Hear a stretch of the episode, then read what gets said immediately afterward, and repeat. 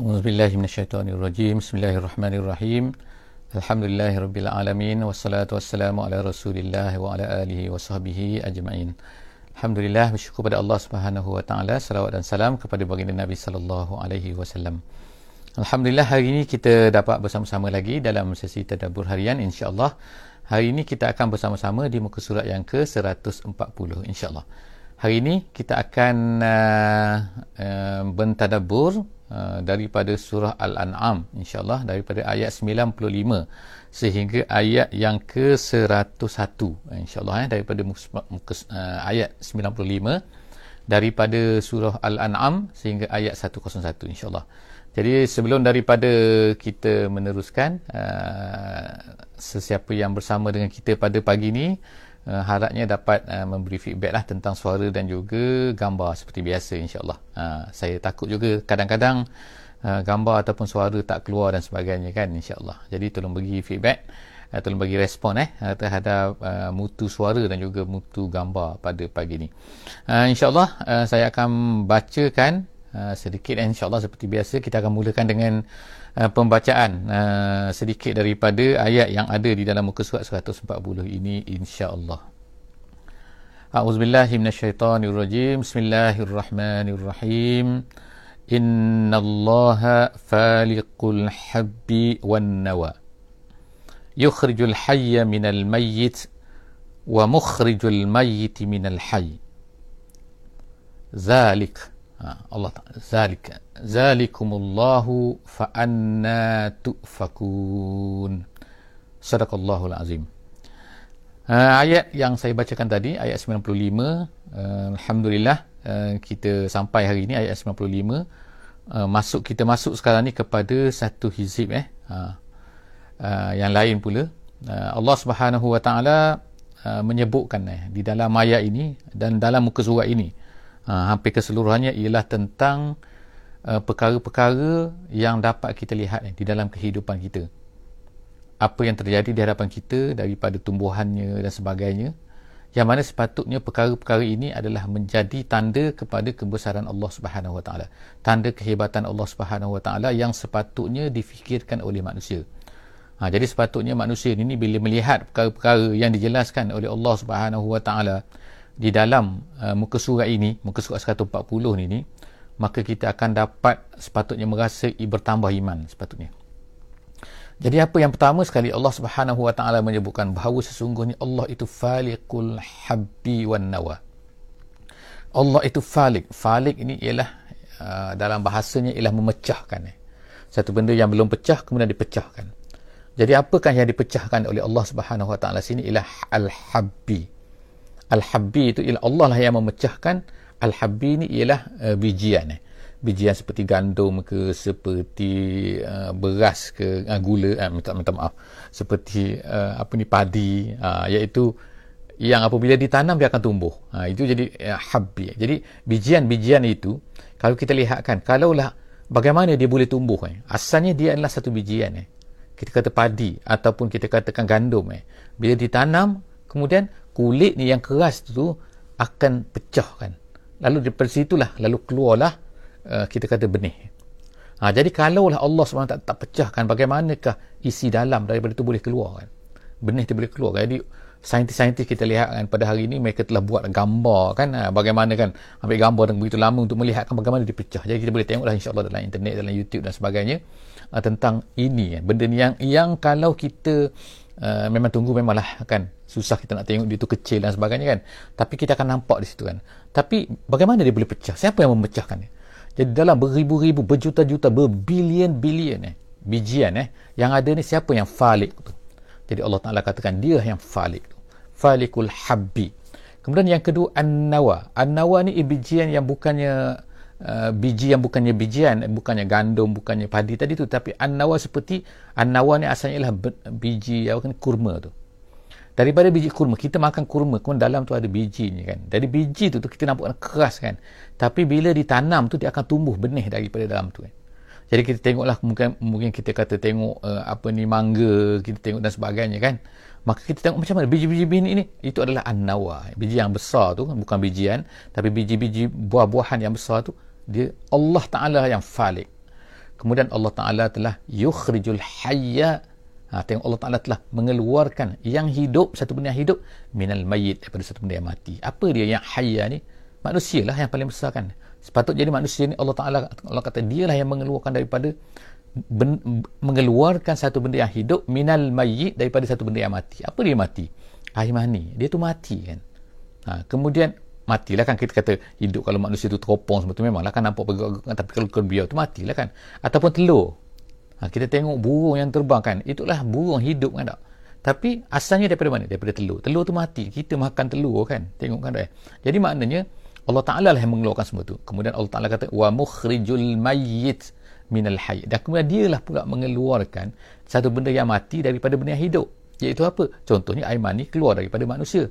Contohnya telur ni keluar daripada burung kan daripada ayam daripada apa semua kan. Ayam tu hidup tapi keluar tiba-tiba telur tu mati kan. Daripada mati tu keluar hidup. Jadi kenapa Allah Ta'ala sebutkan benda-benda ni semua? Untuk mengatakan bahawa apa susah sangatnya Allah Subhanahu Wa Ta'ala nak menghidupkan satu benda yang mati nanti untuk menjadi hidup kan.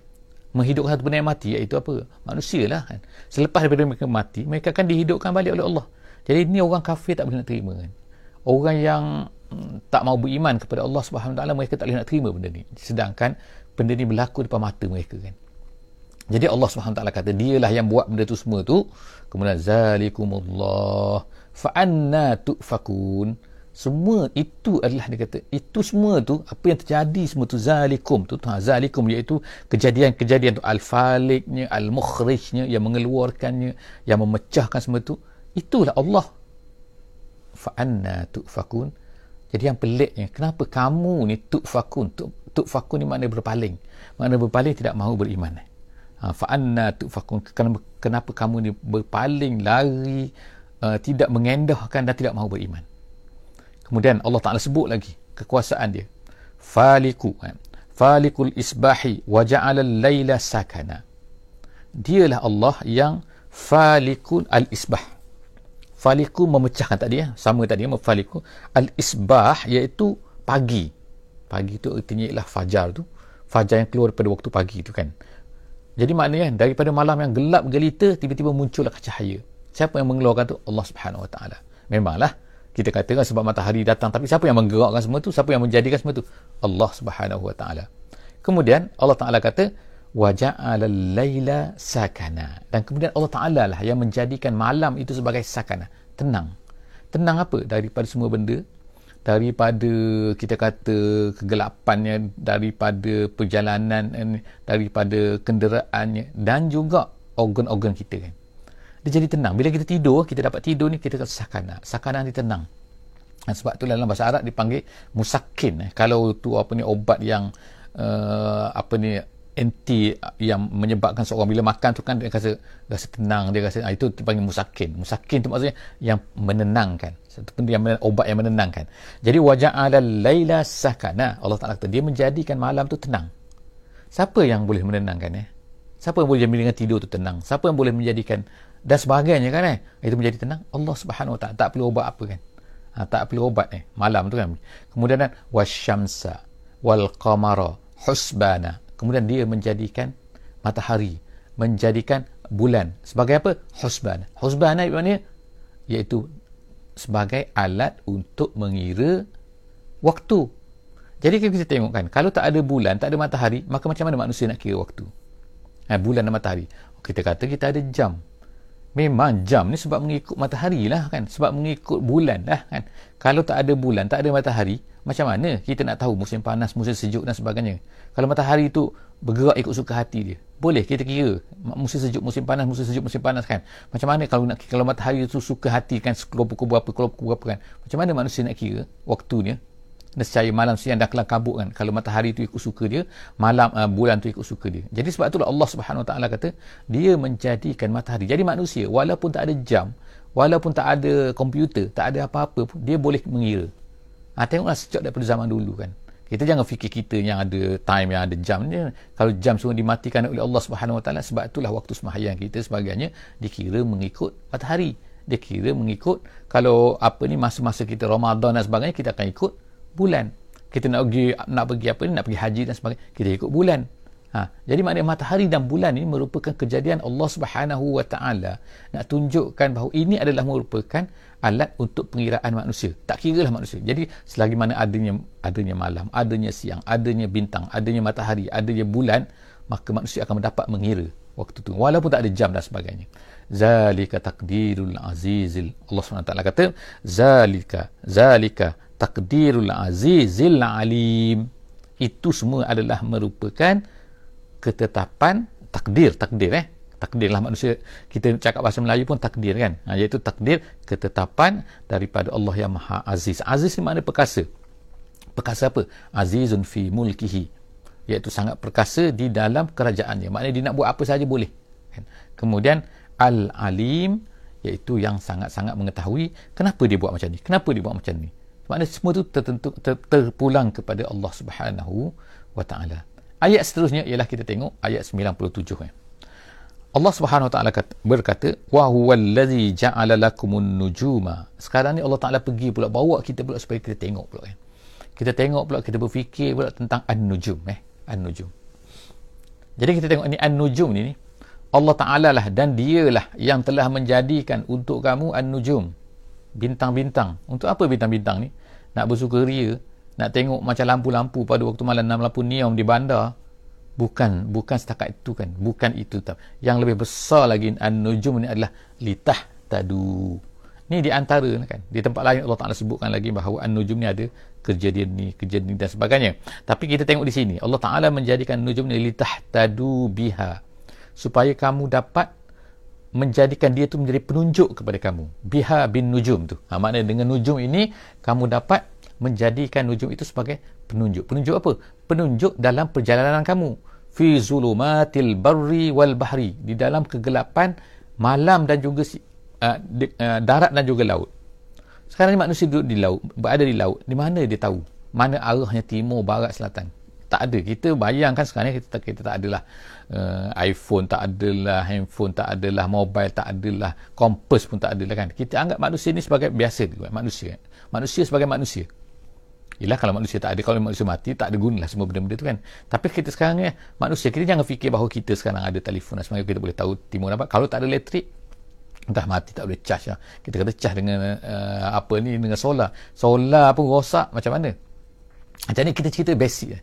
Basic ni manusia menggunakan bintang tu untuk apa sebenarnya? Ialah untuk mengetahui, sebab itulah, kalau kita tengok pada waktu malam, bintang tu dia tak berubah. Kalau yang tu tu menunjuk kepada timur, yang tu menunjuk kepada timur lah tu. Ha, dia tak akan berubah. 100 tahun ke 200 tahun ke tahun depan ke ataupun malam esok ke malam bila ke. Ya kalau yang tu menunjuk kepada selatan menunjuk ke selatan lah. Of course lah kan taklah wajib kita belajar ni kan. Tapi manusia yang berada di laut yang mana sama je. Kiri kanan dia sama je kan ataupun manusia yang berada di dalam padang pasir. Nah fil barri eh. Ha, ni kata bil fil barri ni.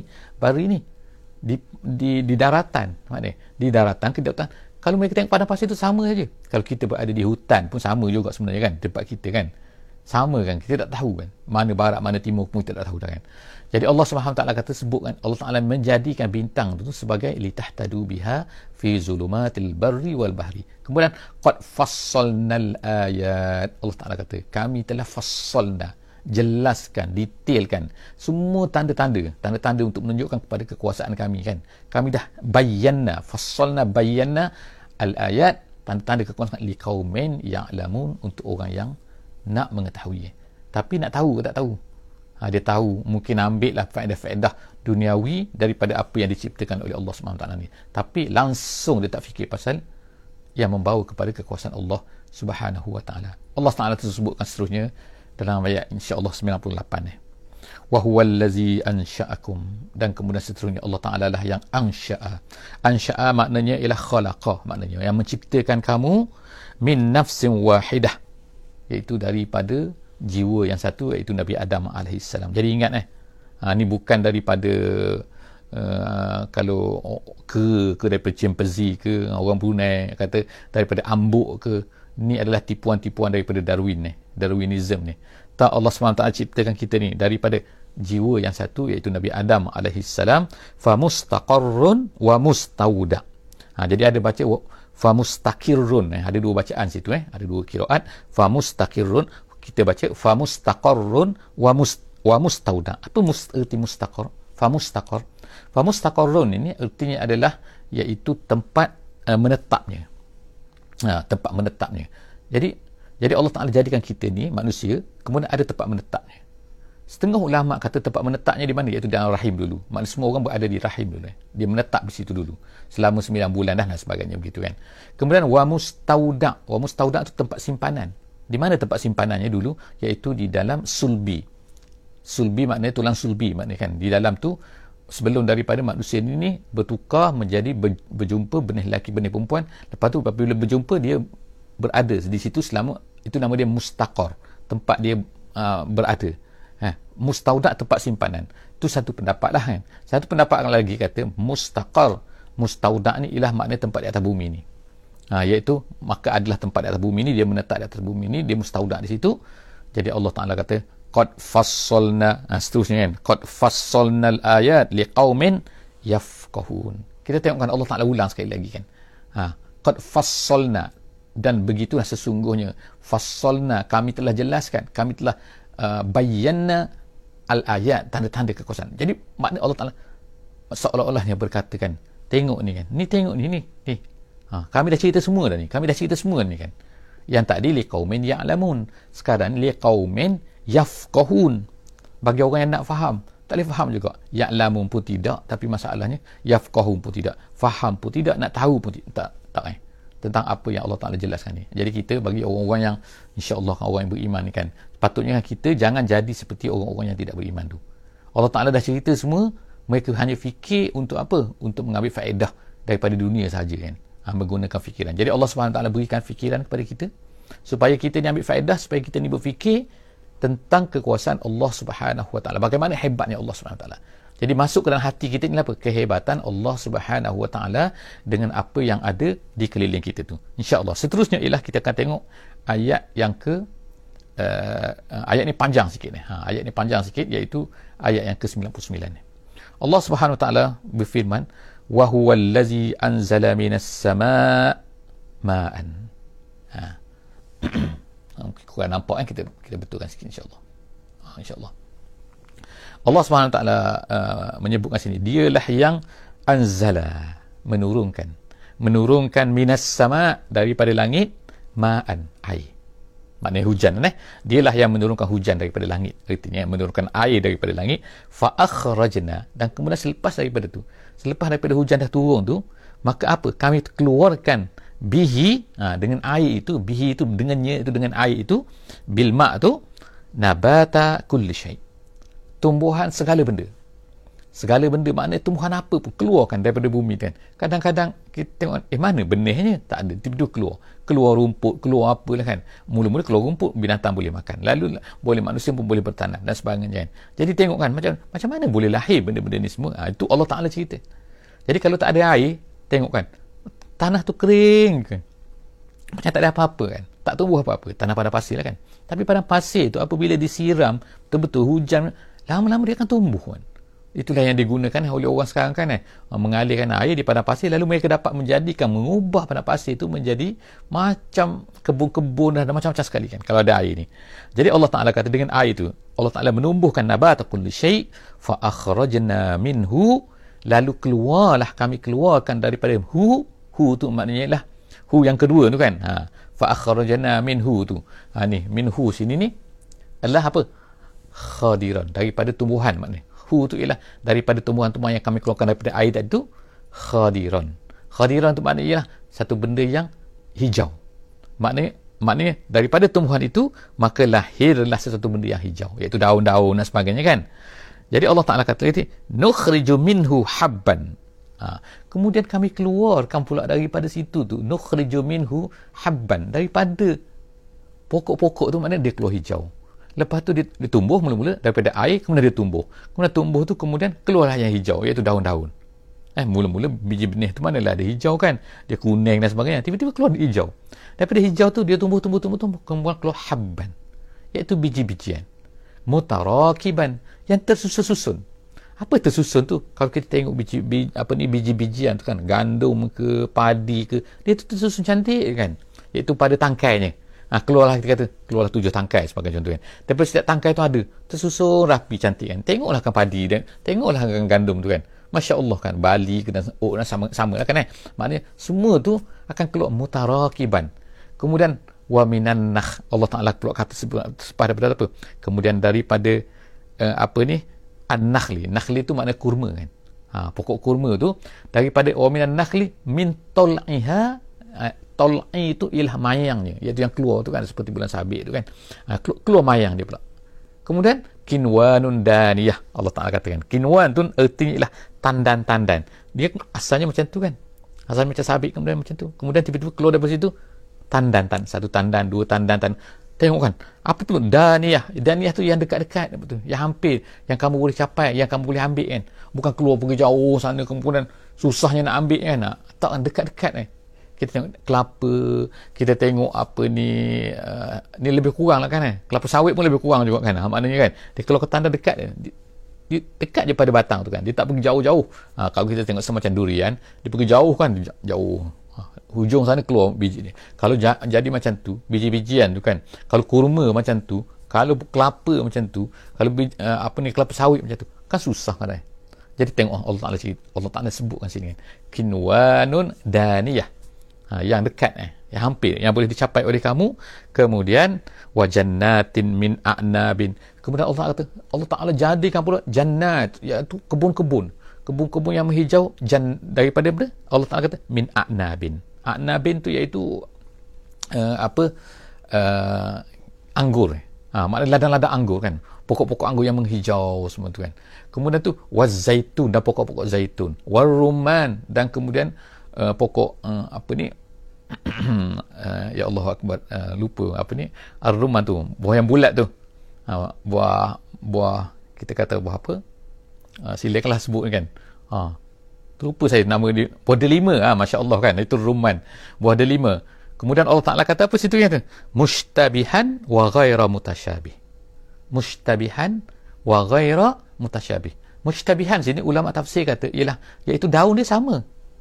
Kan daun dia hijau semua sama kan. Taklah sama maknanya adalah bulat-bulat macam ni kan. Tetapi maknanya mushtabihan hampir-hampir serupa saja daun dia kan. Tetapi wa ghaira wa ghaira mutasyabih. Tapi buah dia tu. Ha, yang buah dia tu ghaira mutasyabih yang tidak sama maknanya sama daun-daunnya tetapi ghairu mutasyabih buahnya berlainan buah anggur macam ni buah delima macam ni buah kurma macam ni kan unzuru Allah Taala kata tengoklah kamu sikit kan tengok sikit kan. Unzuru. Ha. tengoklah sikit pada apa? Ila samarihi kepada buahnya tu. Maknanya kita bukan makan saja kan. Ha, bukanlah kalau orang kata orang buat bisnes tu dia nak tengok oh ni buah ni kategori apa kategori apa? Itu saja yang dia tengok kan tak? Ha, sebab apa nak jual ni? Harga mahal harga murah dan sebagainya kan? Tak. Kita tengok tu kan bagaimana kejadian Allah SWT Allah nak suruh kita tu eh unzuru ila samari iza asmara apabila dia berbuah mana kita tengok lah. Even kita tengok kelapa pun kita tengok lah buah kelapa tu kan. Kita tengok buah kurma tu kita tengok lah buah kelapa sawit tu kan. Mana iza asmara apabila dia buah. Wayan dan juga apabila dia masak. Ha, tengok kan daripada tak masak dia lain. Bila dia masak dia jadi lain kan. Inna fi zalik. Allah Taala kata selepas daripada itu kan sesungguhnya inna fi zalikum. Sesungguhnya pada yang demikian itu la ayatin liqaumin yu'minun. Menjadi tanda kepada orang-orang tanda kekuasaan Allah Subhanahu taala kepada orang-orang yang beriman. Jadi maknanya kena tengok eh? Kena tengok. Jadi kita insya-Allah kan Allah Taala minta kita supaya tengok kan? Ha, supaya dan tengok supaya menjadi tanda kepada kekuasaan Allah Taala. Bukan tak tengok saja kan? Tengok kepada buah-buah yang berbagai jenis itu berdasarkan kepada ayat 99 yang kita baru baca tadi. Kemudian seterusnya Allah Subhanahu Wa Taala kata wa ja'alu lillahi syuraka al-jinna wa khalaqahum. Allah Taala kata sini tengok kan? Mereka ini menjadikan bagi Allah syuraka. Tengok ah, ini Allah Taala cerita perangai kan? Orang-orang manusia kan? Manusia ni manusia yang syirik kan. Mereka ni menjadikan bagi Allah itu syuraka. Syuraka ni ada makna syirik-syirik ada ada yang seolah macam sama dengan Allah kan? Kuasa Allah ke sifat Allah ke mereka letakkan kepada ber, ber, orang lain selain daripada Allah. Jadi Allah Taala kata sini waja'alu lillahi syuraka al jinna ha, ini, ini di sini sini Allah Taala cerita pasal jin iaitu ada orang yang menjadikan jin itu sebagai syirik kepada Allah Subhanahu taala. Mereka beri kuasa Allah Taala itu kepada jin. Satu benda yang sangat-sangat jauh kan. Ada pula kan. Maknanya jin tahu benda gaib kan itu sama lah tu. Allah Taala saja yang mengetahui benda gaib kan. Tak ada kan.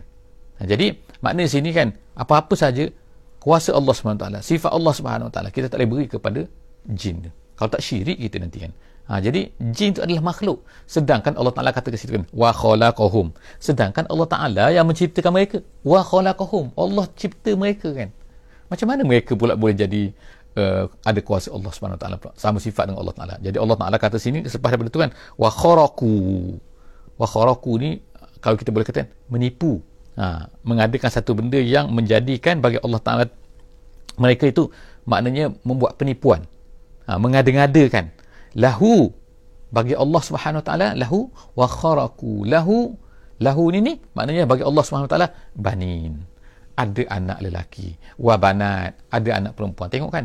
Mana macam-macam dah lah mengambil jin. Jin-jin yang benda-benda yang itulah hantu lah kan sama lah tu kan eh maknanya kan lepas tu mereka mengatakan Allah ni ada banin.